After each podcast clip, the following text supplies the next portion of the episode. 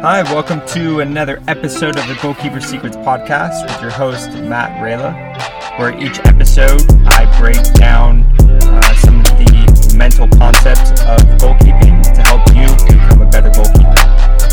Uh, the reason, as I've mentioned many times, the reason for this podcast is to focus on the mental side and focus on all of the areas of goalkeeping that uh, don't necessarily get touched upon during your trainings with your team and uh, even with your uh, goalkeeper trainings.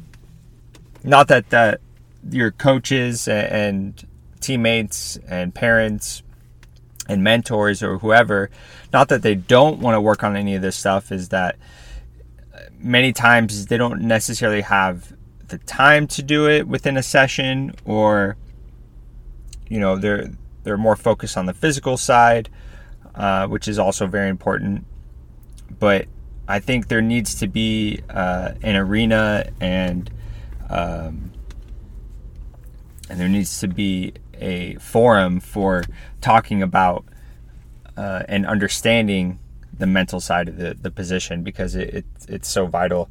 Uh, and unfortunately, a lot of the times, as you you move up uh, in in age and in skill level, uh, the coaches kind of just expect you to be there and to have the mental side uh, put together and, and, to be competent in all areas.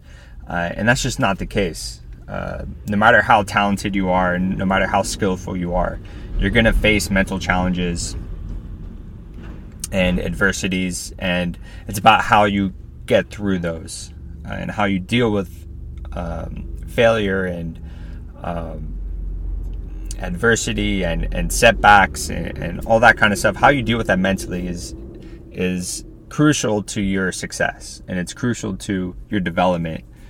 Uh, and if you can understand these concepts at a young age, the better you will be uh, down the road, and you'll you'll have a foundation for how to deal with everything that comes your way as you progress.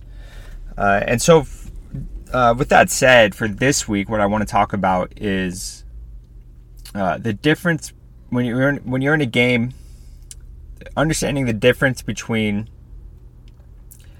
when you get scored on uh, a should have saved goal or a could have saved goal.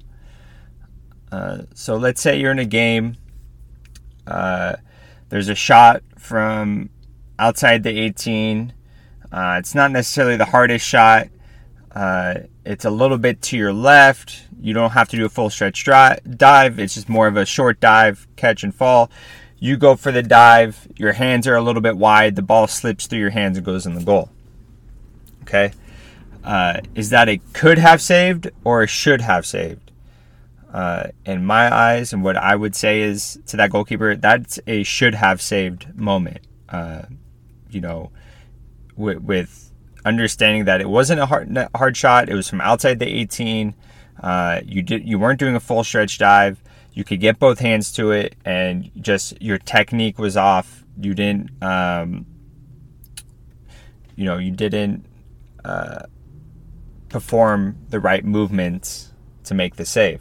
Whether it be, you know, just a little bit of um, lapse in judgment. You know, a lot of times as goalkeepers, we we tune out when it's an easy shot. We kind of, we're already thinking about what we're going to do next, and that's when our technique goes down, and we're more focused on other things besides just making the easy save.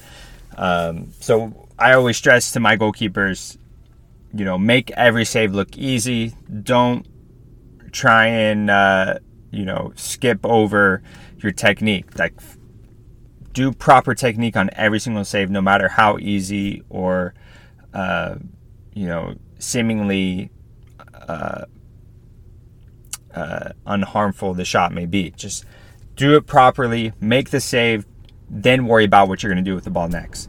So in that situation, the ball slips through your hands, goes in the goal.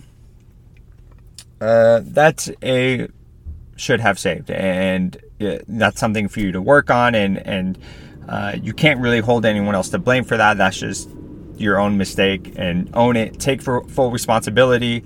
Um, you know, tell yourself, "Yep, I made a mistake there. I'm going to move on for the rest of this game." But after the game, I'm going to revisit that, and uh, for the next week in training, I'm going to really focus on my hand technique, making sure uh, my hands are behind the ball so that I can make the proper save. So, uh, the next scenario is uh, there's a ball played across your goal from, from your right to your left. Uh, close range, it's right on top of the six. You don't have time to come out for it. It's a hard driven ball about your chest height. Uh, the other team, their forward makes a diving header and it goes into the corner of the net to your left, and you didn't. There's no way for you to get to that. Uh? Not no way, but you know, really difficult shot to deal with a, a diving header. Now, is that it could have saved or should have saved? That's more of a could have saved, uh, right? You're not expected to make that save every time. You know, you're not going to be punished for not making that save, and you shouldn't feel bad about not making it. Uh, you should feel like, yeah, maybe I could have positioned myself better. I could have set earlier. I could have dropped off more to my line and set lower and been ready to to react to the ball. I could have got my my head around quicker to see the ball connect with the player's head so that I could read the ball and the direction that it's going to go to. Uh, you know, there's a lot of factors that can go into trying to make that save. Uh, so that's more of a could have saved. Yeah, maybe if your positioning was better and you set better and uh, you read uh, the flight of the ball to connecting with the player's head, if you read that better, yeah, maybe you could have saved it. But no one's gonna be looking at that and be like, you know what, you that was a big time error on the goalkeeper's part. They should have saved it. No. So recognizing the difference between those between those two scenarios, and then dealing with the mental uh, component of, of that. So, how do you talk to yourself? What's your self talk after those two situations? For the ball that goes through your hands, yeah, there might be some frustration there because you know you can make that save 10 times out of 10 in training, right? That that's those are the types of shots that you never let in. It goes in during a game because maybe you shut off mentally for a little bit. Uh, you're down 1-0 so you're worried about getting the ball up the field real quick for a counter and you, your technique went down.